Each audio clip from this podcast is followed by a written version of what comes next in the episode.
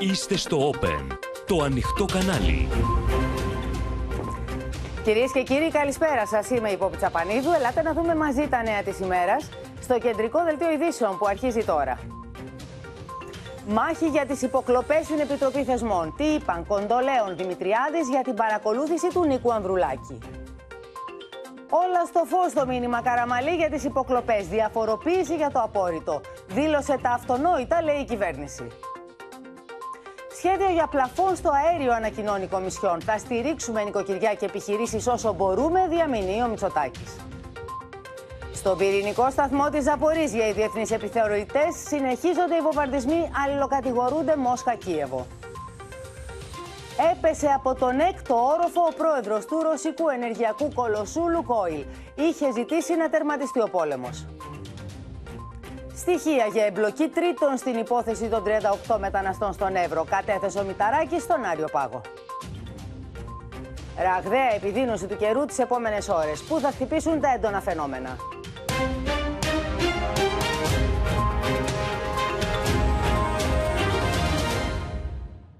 Σχεδόν 7,5-8 ώρες, κυρίες και κύριοι, συνεδριάζει και κλεισμένων το θυρών η Επιτροπή Θεσμών και Διαφάνειας, εκεί όπου μεταφέρεται πλέον το ενδιαφέρον σχετικά με την πολύκροτη υπόθεση της παρακολούθησης Ανδρουλάκη αλλά και των καταγγελιών για τηλεφωνικές υποκλοπές. Οι βουλευτές ζητούν απαντήσεις από τα πρόσωπα που είχαν ρόλο κλειδί στην ΕΕΠ, τόσο στην πρόσφατη υπόθεση Ανδρουλάκη όσο και τα προηγούμενα χρόνια. Οι αρχικές διαφωνίες επί της διαδικασίας ξεπεράστηκαν, η ακρόαση βρίσκεται σε εξέλιξη και θα συνδεθούμε με τη Στέλλα Παπαμιχαήλ, που έχει αναλυτικό ρεπορτάζ για να δούμε τι συνέβη σήμερα στη διάρκεια αυτών των ωρών, Στέλλα. Καταρχάς, Πόπη, καλησπέρα. Ήταν πολύ ωραία η ακρόαση της πρώτης ομάδας των προσώπων που κλήθηκαν σήμερα στην Επιτροπή Θεσμών και Διαφάνειας της Βουλής για την υπόθεση παρακολούθησης του Νίκου Ανδρουλάκη. Αυτό ήταν το θέμα της Επιτροπής ούτως ή άλλως. Κράτησε περισσότερο λοιπόν από έξι ώρες η ακρόαση των πρώην διοικητών της ΕΕΠ, του κυρίου Κοντολέοντα, του κυρίου Ρουμπάτη, του κυρίου Δραβίλα, αλλά και του κυρίου Γρηγόρη Δημητριάδη, του τέο Γενικού Γραμματέα του Πρωθυπουργού. Για την υπόθεση της παρακολούθησης του Νίκου Ανδρουλάκη, τόσο ο κύριος Κοντολέων, όσο και ο κύριος Δημητριάδης αρνήθηκαν να απαντήσουν στις περισσότερες ερωτήσεις, επικαλούμενοι το απόρριτο. Σύμφωνα λοιπόν με πληροφορίες, επειδή η συνεδρίαση είναι απόρριτη, ο τέος διοικητής της ΕΕΠ, ο κ. Κοντολέων, φέρεται να είπε ότι ουδέποτε ο Πρωθυπουργός ή το γραφείο του ενημερώνονταν για άρση τηλεφωνικού απορρίτου. Ενημερώνονταν μόνο από τα υπηρεσιακά σημειώματα για τα αποτελέσματα, αν αυτό κρίνονταν αναγκαίο, είπε ο κ. Κοντολέων. Οι πληροφορίες τώρα συγκλίνουν ότι ο τέος διοικητής της ΕΕΠ αρνήθηκε να απαντήσει αν έχει καταστραφεί ή όχι ο φάκελος της παρακολούθησης του Νίκου Ανδρουλάκη, επικαλούμενος και πάλι το απόρριτο σε αυτή την απάντηση. Αρνήθηκε λοιπόν να απαντήσει. Σύμφωνα με πληροφορίες, το απόρριτο, όπως είπαμε, επικαλέστηκε και ο τέος Γενικός Γραμματέας του Πρωθυπουργού, ο κ. Δημητριάδης, και δεν απάντησε πόπι ούτε καταφατικά ούτε αρνητικά στην ερώτηση αν παρακολουθούνταν και άλλοι πολιτικοί. Τώρα, ο, ο διοικητής της ΕΕΠ επί διακυβέρνησης ΣΥΡΙΖΑ, ο κ. Ρουμπάτης, φέρεται να είπε ότι επί των ημερών του δεν υπήρξε παρακολούθηση κανενός πολιτικού προσώπου και αρνήθηκε την παρακολούθηση του Κυριάκου Μητσοτάκη ή της οικογένειάς του. Επίσης, φέρεται να είπε προς την Επιτροπή ότι δεν μπορεί να επικαλεστεί ο ίδιος το απόρριτο στην Επιτροπή Θεσμών και Διαφάνειας, σε αντίθεση με αυτό που είπε λίγο αργότερα ο κ. Κοντολέων, ο οποίος επικαλέστηκε το απόρριτο και δεν ε, απάντησε σε πολλές ερωτήσεις. Τώρα, σύμφωνα με τον κύριο Ρουμπάτη, η παρακολούθηση εκλεγμένων βουλευτών, φέρεται να είπε ότι η παρακολούθηση εκλεγμένων βουλευτών, ευρωβουλευτών και υπουργών συνιστά απόλυτη παραβίαση του συντάγματος και των νόμων του ελληνικού κράτους. Μία επισύνδεση, φέρεται να είπε, είναι νόμιμη όταν έχει υπογραφεί εισαγγελέα, όμως δεν νοείται νόμιμη επισύνδεση όταν αυτή αφορά εκλεγμένους βουλευτές ή ευρωβουλευτές. Επίσης, ο διοικητής της ΕΕΠ στα χρόνια του ΣΥΡΙΖΑ αναφέρθηκε στις κατηγορίες ότι παρακολουθούνταν επί εποχής του τα τηλέφωνα του τότε γραμματέα του Υπουργικού Συμβουλίου ε, της κυβέρνησης ΣΥΡΙΖΑ, του κ. Σπύρου Σαγιά και του Προέδρου του ΤΑΙΠΕΔ, του κ. Στέριου Πιτσιόρλα. Επιβεβαίωσε ότι η παρακολούθηση αυτή ήταν έμεση και ότι στόχος ήταν ξένοι επενδυτές που είχαν ενδιαφερθεί τότε για αγοραπολισία στην Οξιά, στη Ζάκυνθο. Να σημειωθεί επίσης ότι υπήρχαν καταγγελίες ότι η παρακολούθηση αυτή των δύο προσώπων προσώπων, του κυρίου Σαγιά και του κυρίου Πιτσιόρλα, είχε ξεκινήσει από τα χρόνια της διακυβέρνησης Σαμαρά. Ωστόσο, ο προκάτοχος του κυρίου Ρουμπάτη, ο κύριος Δραβίλας, αρνήθηκε ότι ξεκίνησε η παρακολούθηση στα, στη δική, στα δικά του, στη δική του διοίκηση. Τέλος, να σας πω, τόσο ο Γιάννης Ρουμπάτης όσο και ο κύριος Δραβίλας, οι πρώην διοικητές της ΕΕΠ, ε, όταν ρωτήθηκαν για τις συνακροάσεις στο τηλεφωνικό κέντρο του ΚΚΕ, φέρεται να απάντησαν ότι δεν υπήρχε καμία εμπλοκή της ΕΕΠ και ότι έχουν ενημερώσει για αυτό το Κομμουνιστικό Κόμμα Ελλάδα. Τέλος, να σου πω, Πόπι, ότι τώρα συνεχίζεται η διαδικασία. Έχουμε τα υπόλοιπα πρόσωπα, το δεύτερο γκρουπ σε ακρόαση. Και αυτό είναι ο νυν διοικητής της ΕΕΠ, ο κύριος Δεμήρης, η εισαγγελέας εφετών εποπτεύουσα της ΕΕΠ, η κυρία Βλάχου, ο εισαγγελέας εφετών, ο κύριος Τζαβέλας και ο πρόεδρος της ΑΔΕ, ο κύριος Χρήστος Ράμος. Αντιλαμβανόμαστε ότι επίσης θα είναι μια πολύ ωρη συνεδρίαση. Θα είναι μια μακρά διαδικασία η οποία μέχρι στιγμής δεν έχει αποδώσει κάτι. Δεν μάθαμε δηλαδή ούτε αν υπάρχει ο φάκελος της υπόθεσης Ανδρουλάκη, ούτε αν παρακολουθούνται άλλα πολιτικά πρόσωπα. Δεν έχει προκύψει καμία, α, καμία είδηση πάνω στο θέμα και δεν, έχει, δεν έχουν δοθεί απαντήσεις επικαλούμενοι το απόρριτο οι πάντες. Να σε ευχαριστήσουμε πολύ. Αν υπάρξει κάποια εξέλιξη, σαφώς και θα συνδεθούμε και πάλι με τη Βουλή και την Στέλλα Παπαμιχαήλ. Θα μείνουμε στο θέμα όμως για να δούμε πώς εξελίχθηκαν τα πράγματα. Να δούμε το σχετικό ρεπορτάζ. Ο αρχικός σχεδιασμός των ακροάσεων προκάλεσε μάχη μεταξύ κυβέρνησης και αντιπολίτευσης, καθώς έξι ώρες για να απαντηθούν πρακτικές δεκαετίας στην ΑΕΠ, από εννέα μάλιστα μάρτυρες θεωρήθηκαν λίγες. Η συμβιβαστική πρόταση Τζαβάρα οδήγησε στην ομαδοποίηση των μαρτύρων, με το πρώτο γκρουπ να περιλαμβάνει τους πρώην ισχυρούς άνδρες της ΑΕΠ, Θόδωρο Δραβίλα και Γιάννη Ρουμπάτη, αλλά και τους δύο παρετηθέντες για την παρακολούθηση Ανδρουλάκη, Παναγιώτη Κοντολέοντα και Γρηγόρη Δημητριάδη. Η κυβέρνηση διαβεβαιώνει πως θα πέσει άπλετο φως στην υπόθεση της παρακολούθησης Ανδρουλάκη. Δεν ανεχόμαστε να μείνει καμία σκιά στην υπόθεση αυτή και με τρόπο που να είναι σύμφωνος με τους νόμους και με το Σύνταγμα, θα αξιοποιήσουμε τις θεσμικές δυνατότητες που έχει η δημοκρατία μας, γιατί αυτό είναι η δημοκρατία, κανόνες, νόμοι, Σύνταγμα, για να φτάσουμε στην άκρη του νήματος σε αυτή την υπόθεση. Αν και οι κύριοι Δραβίλας και Ρουμπάτη σε πρόκειτο να απαντήσουν για τα πεπραγμένα της ΕΕΠ επί κυβερνήσεων Σαμαρά και Τσίπρα, όλα τα βλέμματα έπεσαν πάνω στους κυρίους Κοντολέοντα και Δημητριάδη. Καθώς επί των ημερών τους καλωδιώθηκε από την ΕΕΠ ο πρόεδρος του Πασόκ και οι δύο είδαν την πόρτα της εξόδου όταν αποκαλύφθηκε η παρακολούθηση του πολιτικού αρχηγού. Όλα αυτά βεβαίως θα συζητηθούν στα αρμόδια όργανα, δεν μπορούν όμως να γίνουν αντικείμενο δημόσια συζήτηση. Σημασία έχει τι θα αποκαλύψει, τι θα αποκαλυφθεί και τι θα φέρει η κυβέρνηση στην Επιτροπή Θεσμών και Διαφάνεια σήμερα προκειμένου να αποδείξει ότι δεν θέλει να συγκαλύψει. Είναι δυνατόν να μην ενημερωθεί τουλάχιστον ο Πρωθυπουργός; Θεωρώ αδιανόητο.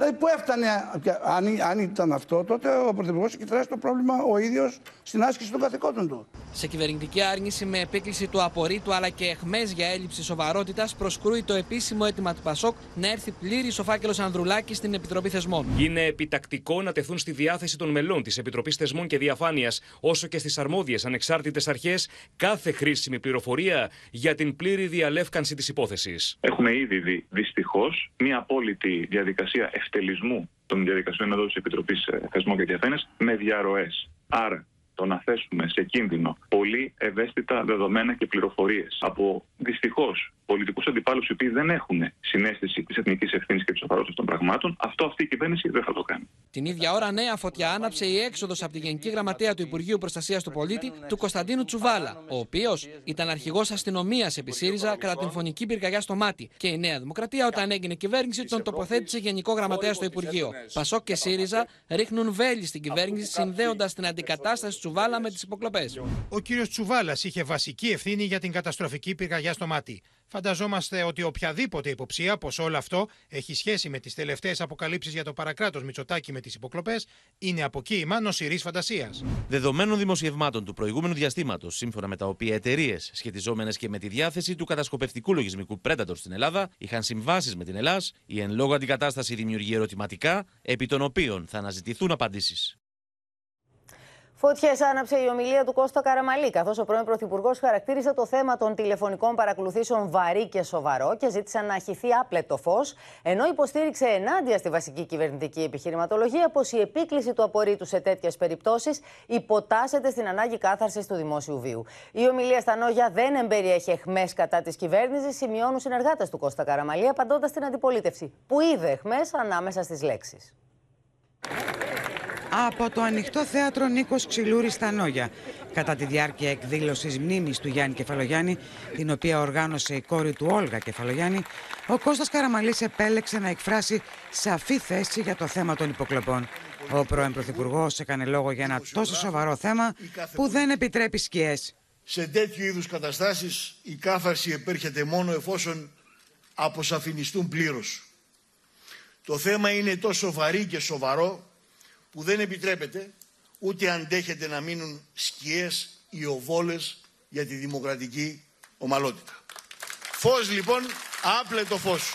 Ο Κώστας Καραμαλής υποστήριξε σε αντίθεση με την κυβερνητική θέση ότι θέμα απορρίτου σε τέτοιες υποθέσεις δεν τίθεται, αφού αν δεχηθεί άπλετο φως, το δηλητήριο θα συνεχίσει να διακατέχει το δημόσιο βίο. Το να προκλήθηκαν τα γεγονότα αυτά από κυβερνητική πρωτοβουλία είναι εκτός από αντιδημοκρατικό και παράνομο τόσο πέρα από κάθε όριο νοσηρής φαντασίας και πολιτικής ανοησίας που είναι αδιανόητο.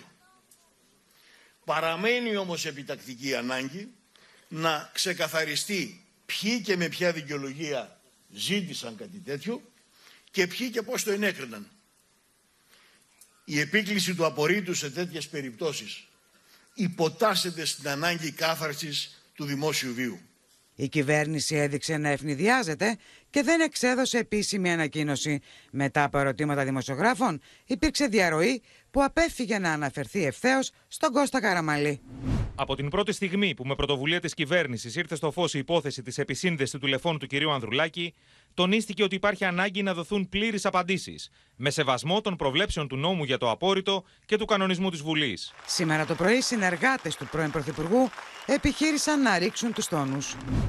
Καλούμε την επαύριο της ομιλίας του στην Κρήτη, τον οποιονδήποτε, να διαβάσει προσεκτικά την ομιλία του πρώην Πρωθυπουργού. Θα αντιληφθεί λοιπόν ότι δεν εμπεριέχει εχμές κατά της κυβέρνησης και ότι ο πρώην Πρωθυπουργός είπε αυτονόητα πράγματα, ώστε ο δημόσιος βίος να μην δηλητηριάζεται από φήμες και σκιές. Κανένα άδειασμα προς τον Πρωθυπουργό και καμία αιχμή προς την κυβέρνηση δεν υπήρχε στην χθεσινή τοποθέτηση του πρώην Πρωθυπουργού, του Κώστα Καραμαλή. Αν διαβάσει κανείς προσεκτικά την παρέμβασή του, θα δει ότι κινείται στο ίδιο μήκος κύματος που κινήθηκε από την πρώτη στιγμή στην κυβέρνηση. Η κυβέρνηση. Από την πρώτη στιγμή, ο Πρωθυπουργός ε, είπε ότι η κυβέρνηση θέλει έργο και λόγο να υπάρξει απόλυτη διαλεύκανση στην υπόθεση αυτή. Διαφορετικά διαβάζουν κυβερνητικά στελέχη και στελέχη της αντιπολίτευσης τις δηλώσεις Καραμανλή. Επανέλαβε και το αυτονόητο ότι ξεπερνά και κάθε νοσηρή φαντασία ότι ο Πρωθυπουργός θα ήξερε και θα επέτρεπε κάτι τέτοιο. Δεν ξέρω αν εκτέλεσε, σίγουρα πυροβόλησε τον κύριο Μητσοτάκη και τις πολιτικές της Νέας Δημοκρατίας σήμερα απέναντι στο μεγάλο αυτό θέμα. Η προσπάθεια να υποβαθμιστεί και να πετάξει την μπάλα στην εξέδρα από τον κύριο Μητσοτάκη νομίζω ότι αποβαίνει άκαρπη και χτες έδωσε τη χαριστική βολή σε αυτή την προσπάθεια. Είπε πολλά και, σο... και σοβαρά λοιπόν ο κύριος Καραμαλής χθες στην Κρήτη, στα Ανόγια και θα πάμε στη Σοφία Φασουλάκη η οποία ήταν στην ομιλία αυτή, την παρακολούθησε από κοντά. Για να σε ρωτήσουμε Σοφία, αν ήταν αναμενόμενο όλα αυτά, οι πληροφορίες αρχικές δεν τα περιλάμβαναν όλα όσα είπε ο πρώην Πρωθυπουργός; Ακριβώς, Πόπη. Στη συνέχεια και κατά τη διάρκεια της ομιλίας του, η παρέμβαση του πρώην Πρωθυπουργού ήταν σαφώς πιο ηχηρή, πιο ξεκάθαρη και πιο σαφής από όσα ε, είχαμε προλάβει εμείς ε, να μάθουμε στο ρεπορτάζ. Είναι λοιπόν προφανές ότι ο πρώην Πρωθυπουργός είχε αποφασίσει να παρέμβει για αυτό το θέμα, για αυτό το πολύ σοβαρό, όπως και ο ίδιος το χαρακτήρισε θέμα, που δεν θα πρέπει να μείνει πάνω του καμία σκιά, από ένα συγκεκριμένο τόπο Πόπη και από την ημέρα της εκδήλωσης μνήμης στο πρόσωπο του Γιάννη Κεφαλογιάννη, ενός ιστορικού στελέχους της παράταξης της Νέας Δημοκρατίας και όχι τυχαία από έναν τόπο όπως την Κρήτη. Εξάλλου θα πρέπει να θυμίσουμε, Πόπη, ότι και ο ίδιος ο Κώστας Καραμαλής και η κυβέρνησή του είχε πέσει ε, θύμα υποκλοπών το 2005.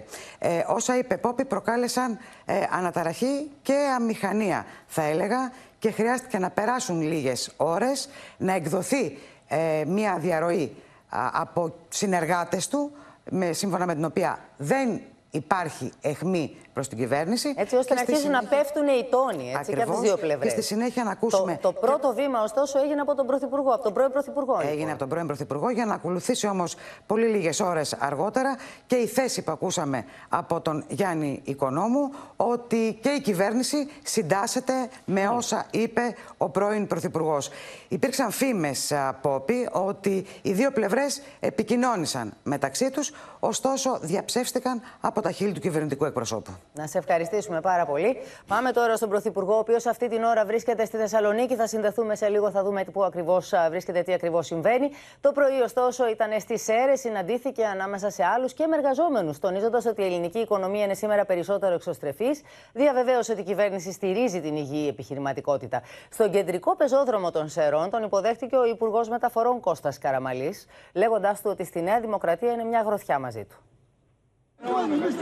Τη γενέτειρα του ιδρυτή της Νέας Δημοκρατίας Κωνσταντίνου Καραμαλή, της ΣΕΡΕΣ, επισκέφθηκε ο Πρωθυπουργός καθοδόν προς τη Θεσσαλονίκη εν ώψη της διεθνούς έκθεσης. Θέλω να γνωρίζετε ότι όλοι οι νεοδημοκράτες είμαστε μια γροθιά μαζί σας. Μια ευχάριστη έκπληξη από το παρελθόν περίμενε τον Κυριάκο Μητσοτάκη. Ο δήμαρχος της πόλης του πρόσφερε μια ασπρόμαυρη φωτογραφία που τον απεικονίζει παιδί να χαιρετά τον Κωνσταντίνο Καραμαλή. Ήμουν 8 χρονών και η φωτογραφία αυτή θα βρει τη θέση της στο γραφείο μου. Για να τιμήσουμε με αυτόν τον τρόπο. Ένα σπουδαίο, ένα μεγάλο πολιτικό, ο οποίος άφησε ανεξίτηλο το αποτύπωμά του. Προεκλογική περίοδο θυμίζει συγκέντρωση, παρατήρησε ο Πρωθυπουργός, σπέβδοντας ωστόσο να ξεκαθαρίσει ότι οι κάλπες αργούν ακόμη να στηθούν. Η Νέα Δημοκρατία είναι ισχυρή, απολαμβάνει την εμπιστοσύνη των Ελλήνων και θα οδεύσει τις εκλογές που θα γίνουν το 2023 με αυτοπεποίθηση. Και έχω εντυπωσιαστεί από το, από το μέγεθος της εγκατάστασης. Στο πλαίσιο της περιοδίας του Σισέρε, ο Πρωθυπουργός ξεναγήθηκε στι εγκαταστάσεις επιχειρηματικών μονάδων του νομού και έδωσε βαρύτητα στον πρωτογενή τομέα, την ποιότητα και την εξωστρέφεια. Η κυβέρνησή μας, και να τελειώσω με αυτό, θα στέκεται πάντα δίπλα στην υγιή επιχειρηματικότητα. Ο πρώτος μας σκοπός, όταν ήρθαμε στα πράγματα πριν από τρία χρόνια, ήταν να μειώσουμε την ενεργεία και να δημιουργήσουμε καλά πληρωμένες θέσεις εργασίας. Ο Κυριάκος Μητσοτάκης περιηγήθηκε στο αναβαθμισμένο κτίριο του Δημοτικού Σχολείου Νέου Σουλίου την υποκατασκευή πτέρυγα της ψυχιατρικής κλινικής του νοσοκομείου Σερών, ενώ παρέστη στην υπογραφή της σύμβασης για την κατασκευή νέου πυροσβεστικού σταθμού, όπου εξέφρασε την ευγνωμοσύνη της πολιτείας για το έργο που επιτελούν οι πυροσβέστες. Στη Θεσσαλονίκη, λοιπόν, αυτή την ώρα ο Πρωθυπουργός και θα πάμε κατευθείαν στο Υπουργείο Μακεδονίας Τράκης. Ο Άρης Κουτσιούκης είναι εκεί και μας περιμένει για να μας πει το πρόγραμμα του Πρωθυπουργού και τις συναντήσεις που πραγματοποίησε, που πραγματοποίησε, που έκανε εν ώψη μάλιστα και Σαββατοκύριακου ΔΕΘ. Σε ρυθμούς της έκθεσης ε, κινείται λοιπόν ο Πρωθυπουργός, καθώς έχει την καθιερωμένη συνάντηση με τους παραγωγικούς φορείς που τα τελευταία χρόνια από όπου γίνεται εδώ στο γραφείο του Πρωθυπουργού στη Θεσσαλονίκη, με κυβερνητικό κλιμάκιο που βρίσκεται μαζί του. Έχει συναντήσει παραγωγικούς φορείς, ε, εκπροσώπους επιμελητηρίων, συνδέσμων ε, βιομηχάνων, εξαγωγέων, ανθρώπους της αγοράς και της παραγωγής. Και όπως μάθαμε, το βασικό τους αίτημα ήταν η στήριξη στο ζήτημα του ενεργειακού κόστους. Όπως μας έλεγαν οι εκπρόσωποι των φορέων, περιμένουν εξαγγελίες από τον Πρωθυπουργό. Στη συνέχεια, αναμένεται να έχει μια σύσκεψη με επιστημονικούς φορείς, εκπροσώπους πανεπιστημίων και της ιατρικής κοινότητας και μια σύσκεψη για την πορεία των έργων στη Θεσσαλονίκη. Σε αυτήν μεταξύ άλλων παίρνουν μέρος ο πρόεδρος της Αττικό Μετρό και ο πρόεδρος του Οργανισμού Λιμένος Θεσσαλονίκη. Στο τραπέζι τα έργα υποδομών, οι επενδύσεις και δομές επιχειρηματικότητας και καινοτομίας, οι δομές υγείας και πρόνοιας, καθώς και οι μεγάλες αναπλάσεις. Μάλιστα, για αυτό το λόγο, εδώ αναμένεται να βρεθούν εκπρόσωποι της ΠαΕ ΠΑΟΚ και του Εραστέχνη ΠΑΟΚ, καθώς και της ΠαΕ Άρης και του Εραστέχνη Άρη, για να συζητήσουν με τον Πρωθυπουργό τα θέματα των νέων γηπέδων των δύο ομάδων. Λίγο μετά τις 8, αφού ολοκληρωθούν οι επαφές του, αναμένουμε τον Πρωθυπουργό να κάνει και δηλώσεις που πει. Να σε ευχαριστήσουμε πολύ. Σύνδεση με τον Χρήστο Τσιγουρή, διότι έχουμε απάντηση από το Υπουργείο Προστασίας του Πολίτη στην ανακοίνωση του ΣΥΡΙΖΑ για την απομάκρυση του κυρίου Τσουβάλα από το Προστασίας του Πολίτη. Έχουμε συνέχεια σε αυτή την πολιτική κόντρα με μια αιχμηρή ανακοίνωση του Υπουργείου Προστασίας του Πολίτη Συγχαίρει τον κύριο Τσίπρα γιατί ε, αναλαμβάνει, όπως λέει, την ευθύνη μετά από χρόνια και την ρίχνει, μάλλον, τη μεταθέτει στην αστυνομία για όσα έγιναν στο μάτι. Ενώ για αυτή καθ' αυτή την παρέτηση, την αντικατάσταση του κυρίου Τσοβάλα, το Υπουργείο Προστασίας του Πολίτη απαντά ότι όποιος έχει στοιχειώδη σχέση με την πραγματικότητα γνωρίζει ότι καμία σχέση δεν έχει η υπόθεση της ΕΕΠ με την αντικατάσταση του Γενικού Γραμματέα, ο οποίος κατά το Υπουργείο ολοκλήρωσε με επιτυχία την τριετή αποστολή του. Να σε ευχαριστήσουμε πολύ. Πάμε να δούμε τώρα πώς εξελίσσονται οι ελληνοτουρκικές σχέσεις. Με τρόπο αιμονικό, ο Ερντογάν εκτοξεύει επιθέσεις κατά της Ελλάδας. Έφτασε στο σημείο να χαρακτηρίσει τη χώρα μας πιόνι της Δύσης, ανεβάζοντας εθνικιστικές στροφές με αφορμή τα 100 χρόνια από τη μικρασιατική καταστροφή. Μες εχμέ προς το ΝΑΤΟ η απάντηση του Υπουργού Εξωτερικών Νίκου Δένδια. Η Ελλάδα δεν πρόκειται να ακολουθήσει τον κατήφορο της ακραίας τουρκικής ρητορικής, διαμήνει ο Νίκος Δένδιας, μετά τον παράζ ηταμών επιθέσεων από τον ίδιο τον πρόεδρο της Τουρκίας με ύβρις και απειλές. Η ρητορική, την οποία εκπέμπει η Τουρκία εναντίον της Ελλάδας, με αφορμή τα 100 χρόνια από την μικρασιατική καταστροφή, δεν αρμόζει καθόλου σε μια σύμμαχο κόρα. Εμείς από την πλευρά μας δεν θα διολυστήσουμε σε ρητορική αναβίωσης του παρελθόντος. Ο πρόεδρο τη Τουρκία, σε ένα ακόμη ανθεληνικό ξέσπασμα, είχε επιτεθεί εναντίον τη Ελλάδα, χαρακτηρίζοντα την πιόνι τη Δύση. Ege'de her fırsatta tacizleri ve terbiyesizlikleriyle huzursuzluk çıkartanların sadece maşa olduğunu, asıl mücadeleyi onların gerisindekilerle verdiğini biliyoruz. Doğu Akdeniz'de ülkemizin çıkarlarını baltalamak için kopartılan gürültülerin gerisindeki karın ağrılarının gayet iyi farkındayız. Εχμές στο ΝΑΤΟ άφησε ο Νίκος Δένδιας για το συγχαρητήριο μήνυμα που ανήρτησε το συμμαχικό στρατηγείο της Μύρνης για την ημέρα νίκης των τουρκικών ενόπλων δυνάμεων και το οποίο στη συνέχεια κατέβασε μετά από το έντονο ελληνικό διάβημα. Η χθεσινή ανάρτηση του Νατοϊκού Στρατηγείου Χερσαίων Δυνάμεων αποτελεί απόκληση από τις αρχές αυτές. Η Ελλάδα έχει συνεισφέρει κατά τις τελευταίες δεκαετίες πολλά στο ΝΑΤΟ και δεν αποδέχεται αυτή τη συμπεριφορά. Και θέλω να πω ότι είμαι ικανοποιημένος, διότι μετά το χθεσινό μας διάβημα το ΝΑΤΟ προέβη σε διορθωτική κίνηση. Την ίδια ώρα η Άγκυρα ποντάρει στην προβοκάσια με τους δίθεν ισχυρισμού ότι οι ελληνικοί S-300 κλείδωσαν τουρκικά μαχητικά στο Αιγαίο, με την Αθήνα να μιλά για fake news και τους ειδικούς να τονίζουν ότι η μεταφορά των S-300 από την Κύπρο στην Κρήτη έγινε σε γνώση των ΗΠΑ και του ΝΑΤΟ και ότι οι Τούρκοι κρύβουν την αλήθεια. Οι δυτικοί ήταν αυτοί που μας είπαν πάρτε τα εσείς και μάλιστα στείλαμε κάτι άλλο έναντι των S-300 εμείς στην Κύπρο. Σε κάθε περίπτωση, όπως τονίζουν οι διπλωματικές και στρατιωτικές πηγές, το ΝΑΤΟ έχει άμεση εικόνα και ενημέρωση για όλες τις τουρκικές προκλήσεις. Ακούσαμε στο ρεπορτάζ τι είπε και ο Νίκος Δένδιας για την Ελλάδα και την Τουρκία, τη σχέση των δύο χωρών. Έχει όμως σημασία να πάμε στην Αλεξία Τασούλη, διότι τοποθετήθηκε για τις σχέσεις της Τουρκίας με τη Ρωσία, Αλεξία. Πόπη, η στρατηγική της Αθήνας είναι να αναδεικνύει συνεχώς την ε, τουρκική επιθετικότητα, χωρίς όμως να παρασύρεται από την απαξιωτική ρητορική που εκφράζουν Τούρκοι αξιωματούχοι.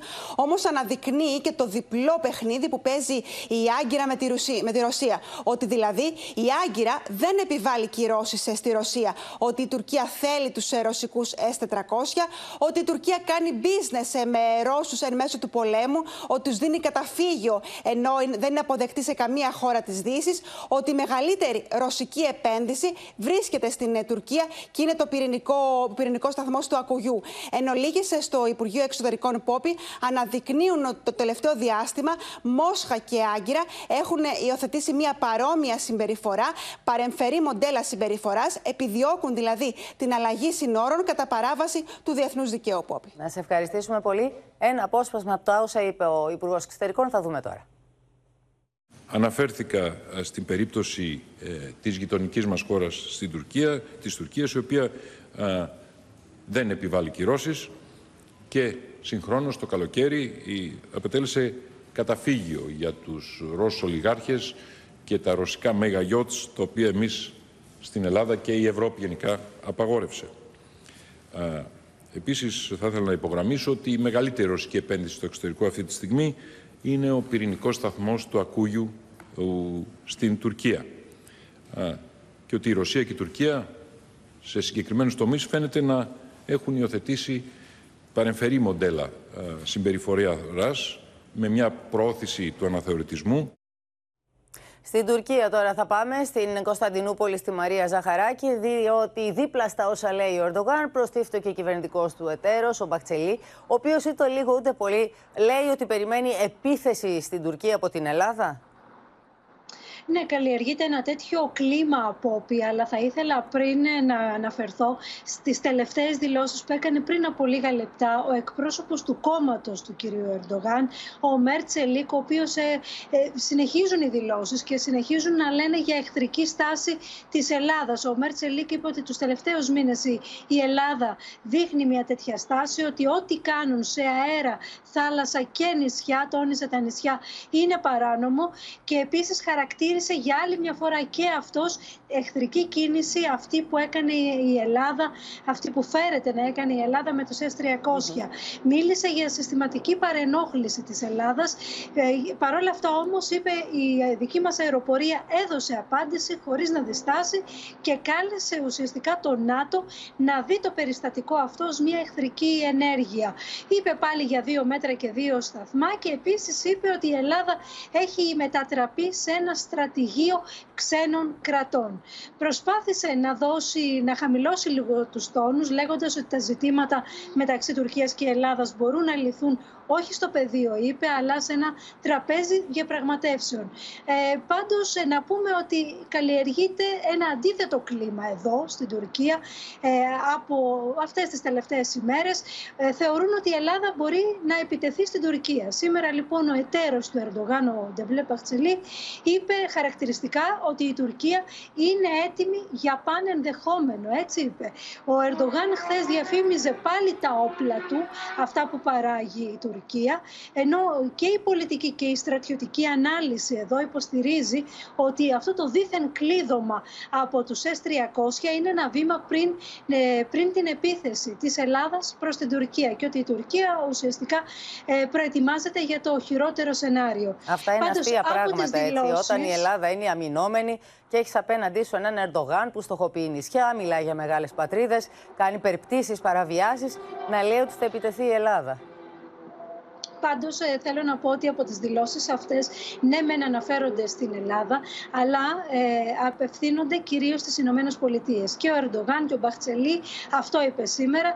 Ε, αντιλαμβάνεται λοιπόν κανείς ότι στόχος της Άγκυρας είναι να ταρακουνήσει την Ουάσιγκτον. Θέλει να την προκαλέσει να πάρει κάποια θέση σε αυτή τώρα τη, την περίπτωση. Και γι' αυτό μιλούν και ξαναμιλούν για δύο μέτρα και δύο σταθμά. Με εξαιρετικά αδύναμα επιχειρήματα όμως, αν κινούνται σε, αυτό, σε αυτούς τους τόνους. Να σε ευχαριστήσουμε πολύ πολύ. Ένα απόσπασμα από τα όσα δήλωσε ο Μπακτσελή θα δούμε τώρα μαζί. Yunanistan elbette bardağı taşırmak için elinden gelen tacizleri sahnelemektedir. S-300 hava savunma sisteminin F-16 savaş uçaklarımıza kadar kilidi atması, karşılıksız ve yaptırımsız bırakılmaması gereken bir haydutluk ve hayasızlık derneğidir. Örneğidir. Asıl stratejik tehdit Yunanistan askeri üs haline getirip Türkiye'ye silah doğrultmasını kışkırtan ve bunun için askeri yığınak yapan Amerika Birleşik Devletleri'dir. Hiç kuşku yok ki Türkiye her türlü ihmale bütün milli güç unsurlarıyla hazırdır. Πάμε τώρα στην ενεργειακή κρίση. Αντίστροφη μέτρηση για το πλαφόν στις τιμές ενέργειας στην Ευρώπη, καθώς η Κομισιόν έκανε γνωστό ότι θα ανακοινώσει στις 14 Σεπτεμβρίου το μηχανισμό αποκλιμάκωσης του ενεργειακού κόστους. Οι ευρωπαϊκές κυβερνήσεις επιδίδονται σε αγώνα δρόμου για τη στήριξη νοικοκυριών και επιχειρήσεων, με τον Πρωθυπουργό να δηλώνει πως θα συνεχιστούν τα μέτρα ελάφρυνσης όσο το επιτρέπουν τα δημοσιονομικά περιθώρια της χώρας. Στο μεταξύ, τα κράτη-μέλη στρέφονται σε πυρηνική ενέργεια, σε λιγνίτη, για να μην ξεμείνουν από ρεύμα το χειμώνα και η Μόσχα κλιμακώνει το θρίλερ με το ρωσικό αέριο. Πλαφών στις τιμές ενέργειας αναμένεται να ανακοινώσει στις 14 Σεπτεμβρίου η Κομισιόν, λίγες ημέρες μετά την έκτακτη σύνοδο των Ευρωπαίων Υπουργών Ενέργειας, όπου και θα εξεταστεί το τελικό μοντέλο που θα εφαρμοστεί για την αποκλιμάκωση των τιμών. Με το ενεργειακό κόστος, ωστόσο, να συνεχίζει να βάζει δύσκολα σε όλη την Ευρώπη, ο Πρωθυπουργός Κυριάκος Μητσοτάκης διαμηνεί πως η κυβέρνηση θα συνεχίσει τις παρεμβάσεις ελάφρυνσης, στο μέτρο όμως που επιτρέπει ο κρατικός προπολογισμό. Έχουμε ένα δύσκολο χειμώνα μπροστά μας. Η κρίση αυτή δεν ήταν αποτέλεσμα δικών μας επιλογών. Πρέπει να τη διαχειριστούμε όμως. Θα σταθούμε δίπλα σε κάθε Ελληνίδα και σε κάθε Έλληνα ο οποίος δοκιμάζεται. Θα σεβαστούμε τα δημοσιονομικά όρια. Τα κράτη-μέλη επιδίδονται σε αγώνα δρόμου για τα μέτρα στήριξης, με την Ισπανική κυβέρνηση να ανακοινώνει πως μειώνει από τον Οκτώβριο το φόρο στο φυσικό αέριο από 21% σε 5%. Το θρίλερ με το φυσικό αέριο, ωστόσο, κρατά την Ευρώπη σε κατάσταση συναγερμού. Et donc pour ce faire, nous avons évidemment une organisation nationale à avoir et européenne, en particulier sur l'énergie, sur l'alimentation et beaucoup d'autres. Η γυραιά Ήπειρος στρέφεται σε εναλλακτικέ που όδευαν προς εγκατάλειψη λόγω της πράσινης μετάβασης. Η Γαλλία, που παράγει το 19% της ηλεκτρικής ενέργειας στην Ευρωπαϊκή Ένωση, θέτει ξανά σε λειτουργία δεκάδες πυρηνικές μονάδες υπό το φόβο των ελλείψεων, ενώ άλλα κράτη όπως η Ελλάδα επιστρέφουν και στο λιγνίτη. Αντίθετα με τον κοινό ευρωπαϊκό βηματισμό για απεξάρτηση από τη ρωσική ενέργεια, η Ουγγαρία ανακοίνωσε πως από σήμερα θα προμηθεύεται επιπλέον ρωσικό αέριο. Szeptember 1-től is fog a már megkötött szerződéseken felüli plusz földgázmennyiséget szállítani. Στο μεταξύ, οι διεργασίες στην ενεργειακή αγορά συνεχίζονται με την Italgas να ολοκληρώνει την εξαγορά της ΔΕΠΑ υποδομών έναντι 900 εκατομμυρίων ευρώ. Το πλάνο του Ιταλικού Ενεργειακού Κολοσσού προβλέπει επενδύσεις ύψους 1,9 δισεκατομμυρίου ευρώ για την επέκταση του δικτύου με στόχο να φτάνει το φυσικό αέριο σε περισσότερα νοικοκυριά στην Ελλάδα. Τώρα λοιπόν που η μία χώρα μετά την άλλη αντιλαμβάνονται ότι δεν μπορούν να ξεπεράσουν μόνες εθνικά και μόνο την ενεργειακή αυτή κρίση, αναζητείται ενιαία κεντρική ευρωπαϊκή. Πάμε στις Βρυξέλλες στη Μαρία Ρόνι να δούμε τι να περιμένουμε για τη συνεδρία στις 7 Σεπτέμβρη. Ναι, Πόπη, το έχουμε ξαναπεί ότι οι διαβουλεύσεις που γίνονται είναι εντατικές και οι δημόσεις πριν το Συμβούλιο Ενέργειας που θα γίνει στις 9 Σεπτεμβρίου. Και το ζητούμενο είναι να αντιμετωπιστεί η αύξηση των τιμών πριν υπάρξουν κοινωνικές αντιδράσεις, να εφαρμοστούν δηλαδή άμεσα μέτρα που θα ρίξουν τις τιμές της ενέργειας. Και μία πρώτη συζήτηση θα γίνει στις 7 Σεπτεμβρίου σε επίπεδο μονίμων αντιπροσώπων των χωρών και εθνικών εμπειρογνωμόνων. Και σε αυτήν την πρώτη συνεδρίαση η Κομισιόν αναμένεται να παρουσιάσει προτάσεις για το πλαφόν στην τιμή του φυσικού αερίου και προτάσεις για την εξοικονόμηση ενέργειας τον επόμενο χειμώνα. Και βέβαια οι περισσότερες χώρες πρέπει να σου πω πιέζουν ασφιχτικά την Κομισιόν να παρουσιάσει συγκεκριμένες προτάσεις αυτή τη φορά, ώστε να αποτελέσουν βάση για γρήγορες αποφάσεις. Στις 9 Σεπτεμβρίου λοιπόν οι Υπουργοί Ενέργειας στόχος είναι να δώσουν την πολιτική κατεύθυνση για αυτά τα άμεσα μέτρα που θα ρίξουν τις τιμές και πλέον στις αρχές Οκτωβρίου που θα γίνει το άτυπο Ευρωπαϊκό Συμβούλιο στην Πράγα αναμένονται και οι τελικές αποφάσεις από τους Ευρωπαίους ηγέτες. Δεν υπάρχει καιρός για χάσιμο. Και να σου πω τέλος ότι αφορά την μεταρρύθμιση της αγοράς ενέργειας, δηλαδή αποσύνδεση τιμής ηλεκτρικού από την τιμή του φυσικού αερίου, είναι ένα θέμα που είναι τεχνικά δύσκολο και προχωρά με ρυθμούς χελώνας, να το πω έτσι. Ε, σύμφωνα με τους ε, Ευρωπαίους διπλωμάτες δεν αναμένεται να ολοκληρωθεί αυτό πριν το τέλος του 2023. Μάλιστα. Και να πούμε ότι σε αυτό η Ελλάδα έχει καταθέσει συγκεκριμένες προτάσεις που έχουν τύχει θετικής αποδοχής από μια Αλλά είναι μερίδα ακόμα στα συρτάρια. Να σε ευχαριστήσουμε πολύ, Μαρία. Στο μεταξύ, και ενώ τρέχουν όλα αυτά, φωτιά στα νοικοκυριά βάζει νέα αύξηση της τιμής του πετρελαίου κίνησης, πωλείται σχεδόν όσο η αμόλυφθη. Σύμφωνα με τους πατηριούχου, δεν αποκλείεται δε το πετρέλαιο θέρμανσης να ξεκινήσει να πωλείται στα 1,65, με το Υπουργείο Οικονομικών να ετοιμάζεται για παρέμβαση σε αυτό το σενάριο.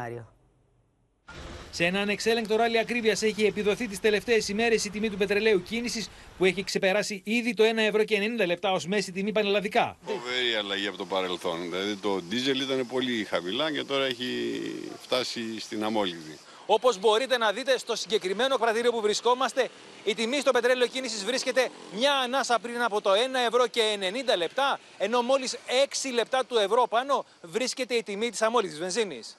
Δεν είναι λογική δυστυχώς, αλλά όλα αυτά που συμβαίνουν δεν είναι λογικά. Όλα έχουν ανέβει στο Θεό.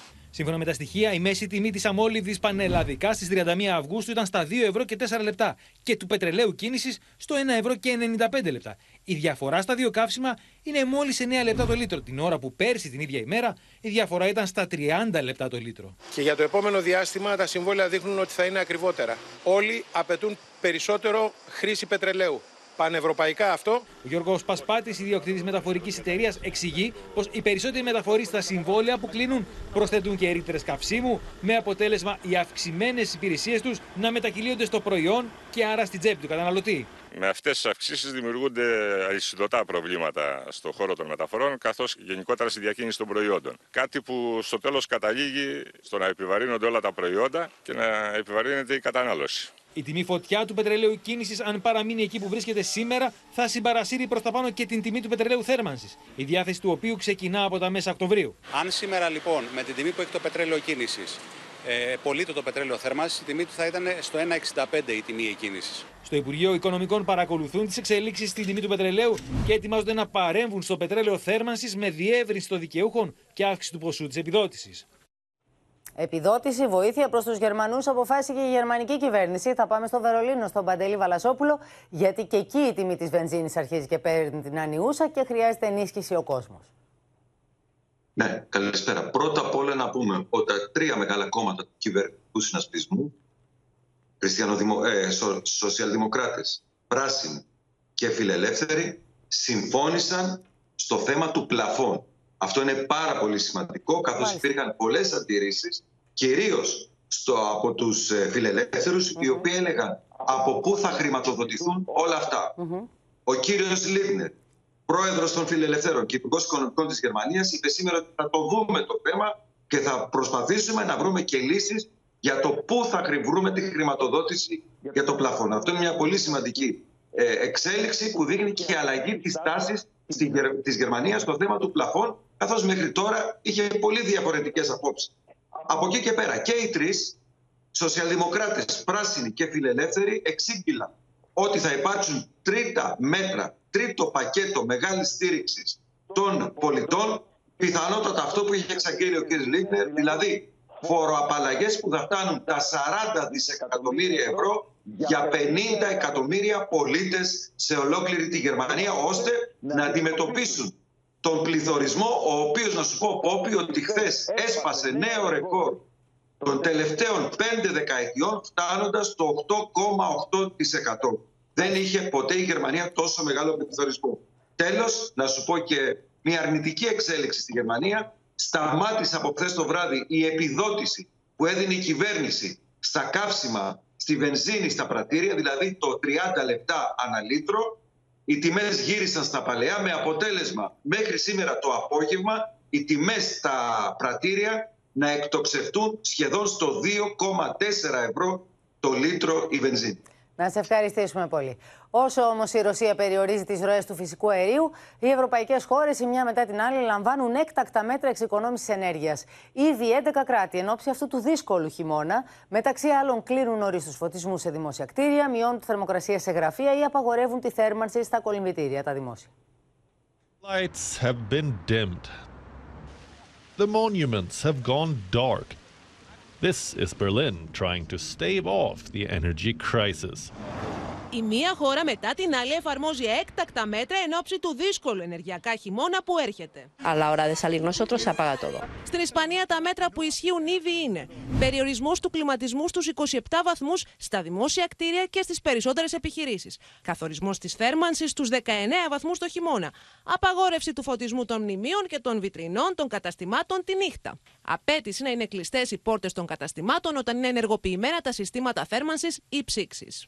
Στη Γερμανία τα μέτρα που εφαρμόζονται ήδη είναι απαγόρευση θέρμανσης ιδιωτικών πισινών, διακοπή θέρμανσης ορισμένων χώρων σε δημόσια κτίρια, μείωση της ελάχιστης θερμοκρασίας γραφείου στους 19 βαθμούς, απαγόρευση εξωτερικού φωτισμού σε δημόσια κτίρια αλλά και μνημεία. Die öffentlichen Gebäude werden nicht mehr angestrahlt ab 22 Uhr bis 6 Uhr morgens. Στη Γαλλία μέχρι τον Οκτώβριο οι γαλλικές αλυσίδες σούπερ μάρκετ θα σβήνουν τις φωτεινές επιγραφές των καταστημάτων μετά το κλείσιμο, ενώ οι χώροι λιανικής πώλησης θα μειώσουν το φωτισμό κατά 30% και θα μειώσουν τη θερμοκρασία στους 17 βαθμούς κατά τις ώρες εχμής. D'abord parce que nous vivons, et cela pas simplement depuis cet été, ces dernières années, au fond, la fin de ce qui pouvait apparaître comme une abondance. Στην Ιταλία, ήδη πολλέ επιχειρήσει φροντίζουν από μόνε του να μειώσουν την κατανάλωση του ρεύματο, όπω αυτό το εργοστάσιο κεραμοποιία. Poter lavorare ad un'ora che la corrente elettrica incide meno, poter lavorare con il fresco in maniera da non poter accendere i nostri sei aeratori che portano via aria calda che hanno un consumo di energia molto alto. Πάμε τώρα στην πηγή του προβλήματος, διότι όσο κρατά ο πόλεμος στην Ουκρανία, τόσο η ενεργειακή κρίση κρατάει επίσης. Εκεί το κλιμάκιο της Διεθνούς Υπηρεσίας Ατομικής Ενέργειας, που βρίσκεται στον πυρηνικό σταθμό, έχει στη Ζαπορίζια, έχει μπροστά του το δύσκολο έργο του ελέγχου των εγκατοστάσεων, με στόχο να αποφευχθεί ένα πυρηνικό ατύχημα που αντιλαμβάνεστε οι συνέπειές του θα ήταν καταστροφικές. Ουκρανία και Ρωσία πάντως αντάλλασαν κατηγορίες για προβοκάτσιε στην περιοχή, λίγο πριν την άφηξη των ειδικών, την ώρα που συνεχίζονται οι σφοδρές μάχες στα νότια γύρω από τη Χερσόνα. Οι επιθεωρητές της Διεθνούς Υπηρεσίας Ατομικής Ενέργειας έφτασαν στο πυρηνικό εργοστάσιο της Ζαπορίζια μετά από πολλή ώρη καθυστέρηση, με το Κίεβο και τη Μόσχα να αλληλοκατηγορούνται πως βάζουν εμπόδια στην αποστολή των πραγματογνωμόνων. Εκπρόσωποι της ρωσικής εταιρείας πυρηνικής ενέργειας τους έδειξαν πλήγματα στις εγκαταστάσεις για τα οποία η Μόσχα κατηγορεί τον Ουκρανικό στρατό. As you know, we are going to start immediately uh, an assessment um, of the security and the safety situation at the plant. Λίγο πριν την άφηξη του κλιμακίου, το Κίεβο κατηγορούσε τη Μόσχα πω συνεχίζει να βομβαρδίζει τη Ζαπορίζια, με αποτέλεσμα να σταματήσει ο ένα από του δύο εναπομείναντε αντιδραστήρε που λειτουργούν στον πυρηνικό σταθμό. Από την άλλη, το Ρωσικό Υπουργείο Άμυνα ανακοίνωσε πω απέτρεψε επιχείρηση με 60 κομμάτων του Ουκρανικού στρατού που στόχο είχαν να καταλάβουν το πυρηνικό εργοστάσιο. Но если Украина того хочет добиться именно таким образом и хочет показать, что она из себя представляет, ну, надеюсь, только это не, не приведет к катастрофе какой-то. Στο πεδίο των μαχών, ο Ουκρανικό στρατό επιδιώκει να αποθήσει τι ρωσικέ δυνάμει και να ανακαταλάβει εδάφη στη Χερσόνα. Ο Ουκρανό πρόεδρο στέλνει μήνυμα στη Μόσχα και για την Κρυμαία. Хай вороги не забувають, на чиєму півострові вони знаходяться, тимчасово знаходяться. Дуже тяжкими залишаються бої на Донбасі. Στη Γαλλία, ο πρόεδρο Μακρόν τάχθηκε υπέρ του διαλόγου με τη Μόσχα, σχολιάζοντα το διαμεσολαβητικό ρόλο τη Τουρκία ανάμεσα σε Ουκρανία και Ρωσία. Qui a envie que la Turquie soit la seule puissance du monde qui continue à parler et à être membre de l'OTAN, dois-je le rappeler, et à parler à la Russie Le métier de diplomate, c'est bien de parler à tout le monde, y compris aux gens, et surtout aux gens avec lesquels nous ne sommes pas d'accord. Στο μεταξύ, στη Ρωσία βρέθηκε νεκρός ο πρόεδρος της δεύτερης μεγαλύτερης ρωσικής εταιρείας παραγωγής πετρελαίου, της Lukoil. Θα πάμε στην Χριστίνα Ιορδανίδου, που έχει περισσότερα. Διότι, Χριστίνα, φέρεται να πήδηξε από τον έκτο όροφο κάτι που διαψεύδουν οι μεν, ισχυρίζονται οι δε. Τι ακριβώς συμβαίνει; Έτσι είναι, Πόπη. Πρώτο, το Reuters μετέδωσε την είδηση ότι ο Ραβίλ Μαγκάνοφ έπεσε από τον έκτο όροφο νοσοκομείου στη Μόσχα. Ε, ο πρόεδρος λοιπόν της μεγαλύτερης εταιρείας ε, πετρελαίου, της Λουκόλ, όπως είπες και εσύ, μετά από λίγο, μετά από αρκετές όμω ώρε, η Λουκόλ, η ίδια η εταιρεία, έβγαλε μια ανακοίνωση λέγοντας ότι πέθανε από σοβαρή ασθένεια. Ωστόσο, σε αυτοκτονία αποδίδουν στελέχη που εργάζονται στη Λουκόλ την, ε, το θάνατό του. Άνθρωποι δηλαδή που γνωρίζουν καλά, όμως προσθέτουν στο Reuters και αυτό ότι δεν έχει αφήσει κάποιο σημείωμα για να εξηγείται η αυτοκτονία. Τα περισσότερα ρωσικά μέσα μετέδωσαν ω αιτία θανάτου καρδιακή προσβολή μετά από κατανάλωση βαλεριάνας. Το ΤΑΣ, που είναι και αυτό ρωσικό, μετέδωσε ότι ο Μαγκάνοφ αυτοκτόνησε, ωστόσο αναφέρει ότι νοσηλευόταν στο νοσοκομείο από καρδιακή προσβολή και έπαιρνε καταθλιπτικά. Αξίζει όμως να πούμε ότι στις αρχές Μαρτίου το Διοικητικό Συμβούλιο της ρωσικής εταιρείας είχε ζητήσει τον τερματισμό της ρωσικής εισβολής στην Ουκρανία. Έχει τη σημασία και Στη συνέχεια βρέθηκε να έχει δείξει από τον έκτο όροφο ή να έχει πεθάνει υπό αδιευκρίνηστε συνθήκες, όπως προκύπτει τουλάχιστον από τις αντικρουόμενες δηλώσεις.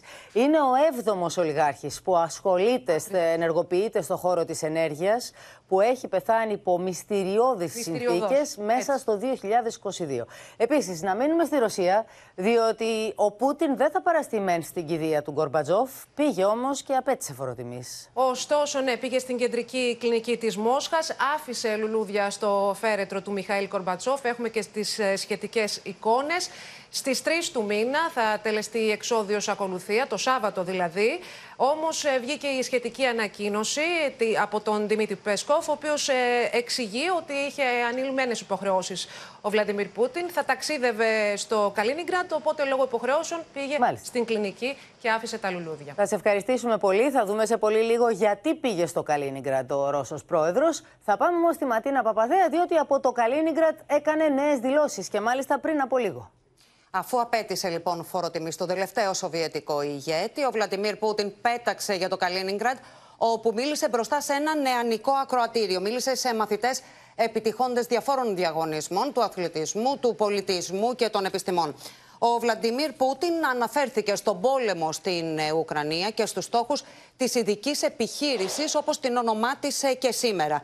Είπε λοιπόν ότι η επιχείρηση αυτή γίνεται για δύο λόγους. Πρώτον, για την υπεράσπιση, την προστασία των Ρωσόφωνων σε Ντονιέτσκ, Λουγκάνσκ και Κρυμαία, που μετά τα γεγονότα του 2014 δεν συνενούσαν, δεν συμφωνούσαν και ως εκ τούτου ε, υφίστατο έναν πόλεμο εναντίον τους. Και δεύτερον, για να προστατευτεί η ίδια η Ρωσία, όπως υποστήριξε μέσα στην Ουκρανία είχε δημιουργηθεί ένας ισχυρός αντιρωσικός θύλακας που αποτελούσε απειλή για την ίδια τη Ρωσία. Επιπλέον, ο Βλαντιμίρ Πούτιν άφησε εχμές και πάλι για τη Δύση, μιλώντας λοιπόν μπροστά σε νέους ανθρώπους και προφανώς για να αμβλύνει τις ε, ανησυχίες για τη διεθνή απομόνωση της Ρωσίας. Ο Βλαντιμίρ Πούτιν σημείωσε ότι στο σύγχρονο κόσμο της γρήγορης μετάδοσης των πληροφοριών και του διαδικτύου είναι πρακτικά αδύνατο να αποκοπεί μια χώρα. Μάλιστα, Ματίνα, να σε ευχαριστήσουμε πολύ. Ο πόλεμος λοιπόν μένεται, όμως σήμερα χτύπησαν τα πρώτα σχολικά κουδούνια στην Ουκρανία αλλά και στη Ρωσία. Ο πρόεδρος Ζελένσκι επισκέφτηκε ένα σχολείο στο κατεστραμμένο Ιρπίν. Μαθητές και δάσκαλοι περιμένουν στην Ουκρανία μια δύσκολη χρονιά, ενώ στην άλλη άκρη στη Ρωσία, όπως είδαμε, τα σχολεία άνοιξαν σε κλίμα έντονου εθνικισμού, με τον Πούτιν να επισκέφτεται αυτό το σχολείο στο Καλίνιγκραντ.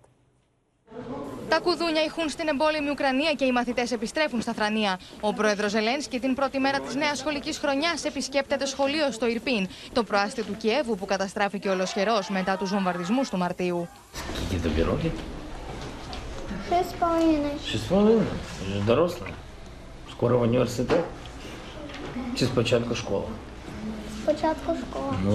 Νωρίτερα ευχαρίστησε τους μαθητές για την υπομονή τους αυτούς τους δύσκολους μήνες. Цього літа ні у кого не було літа. Час пройшов, ніби із зими у зиму. Замість дитячих майданчиків доводилось бути у підвалах. Я плакала вже потом, коли вже перестали бомбити, тому що я не знаю, ну, как-то уже пришло осознание того. Στη μαρτυρική Μαριούπολη, χιλιάδε παιδιά ξεκινούν τη νέα σχολική χρονιά με λευκά και κόκκινα μπαλόνια στο ολοσχερό κατεστραμμένο από τι εχθροπραξίε σχολείο.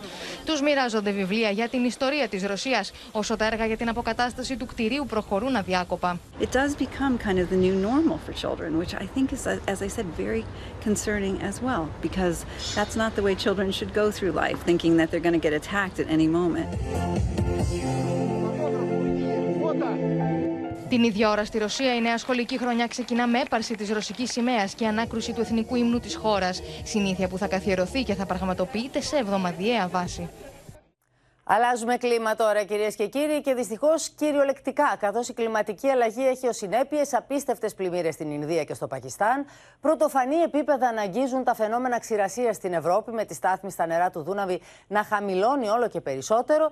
Δραματική είναι η κατάσταση στις Ηνωμένες Πολιτείες, με τις φωτιές στην Καλιφόρνια να έχουν κάνει στάχτη 20.000 στρέμματα, ενώ πλημμύρες πλήττουν τώρα και τις περιοχές της Τουρκίας. Οι σαρωτικοί χήμαροι σαρώνουν τα πάντα στο πέρασμά τους στην Τουρκία. Οι δρόμοι έχουν μετατραπεί σε ποτάμια λάσπη στην Κωνσταντινούπολη. Σε άλλο προάστιο της πόλης, στέγη κτηρίου έχει πέσει πάνω σε οχήματα. Ακραία καιρικά φαινόμενα πλήττουν την Ινδία. Τα ορμητικά νερά παρασύρουν κατσίκες και αγελάδες στο πέρασμά τους. Η εικόνα συγκλονίζει. Τουλάχιστον 40 άτομα έχουν χάσει τη ζωή τους την τελευταία εβδομάδα. Οι μουσώνες προκάλεσαν πολλές καταστροφές σε όλο το δίκτυο της χώρας. Βυθισμένος στο χάος των πλημμυρών εξακολουθεί να είναι το Πακιστάν. Οι καταστροφικές πλημμύρες έβριξαν περισσότερους από 35 εκατομμύρια ανθρώπους. Τα πύρινα μέτωπα μένονταν εξέλεκτα στην Καλιφόρνια των Ηνωμένων Πολιτειών Αμερικής. Οι πυροσβεστικές δυνάμεις δίνουν μάχη με την πύρινη λέλαπα. Η φωτιά κατακαίει τα πάντα στο πέρασμά της.